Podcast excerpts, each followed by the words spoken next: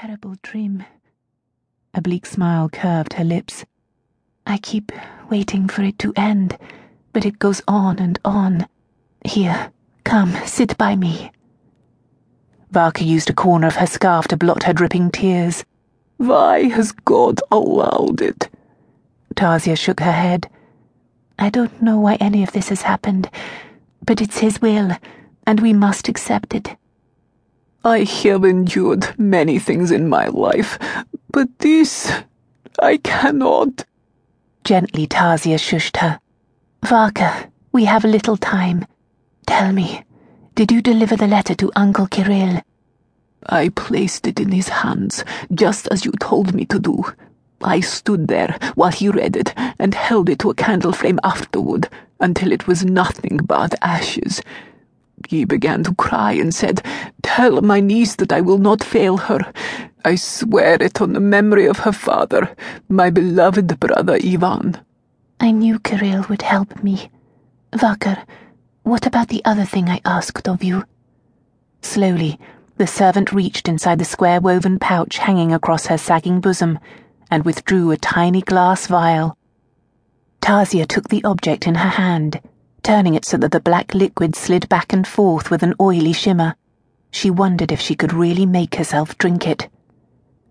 Don't let them bury me, she said in a detached tone. If I do wake up again, I don't want it to be in a coffin.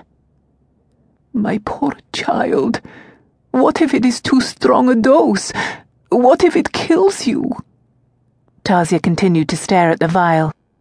Then justice would be served, she said bitterly.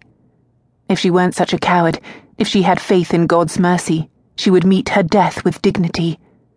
She had prayed for hours in front of the holy icon in the cell's corner, begging silently for the strength to accept her fate. It had not come. She had thrown herself against an invisible wall of terror again and again, battered and desperate for escape. All of St. Petersburg wanted her dead. A life for a life. Even her great fortune couldn't silence the howl of the mob.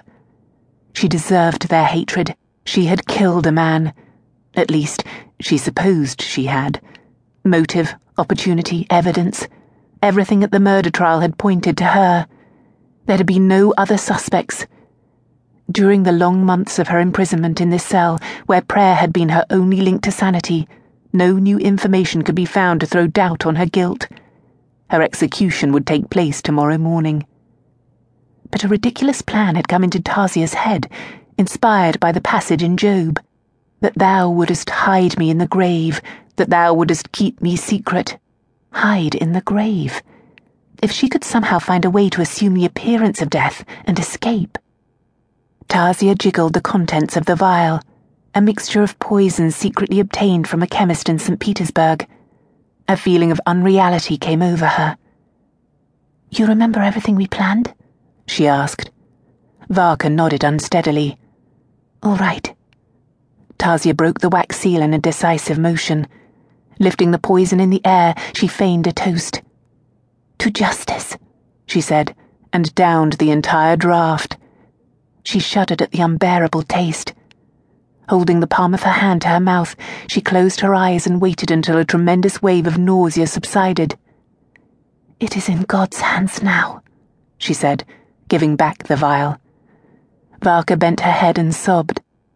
Oh, my lady. Take care of my mother. Try to give her comfort.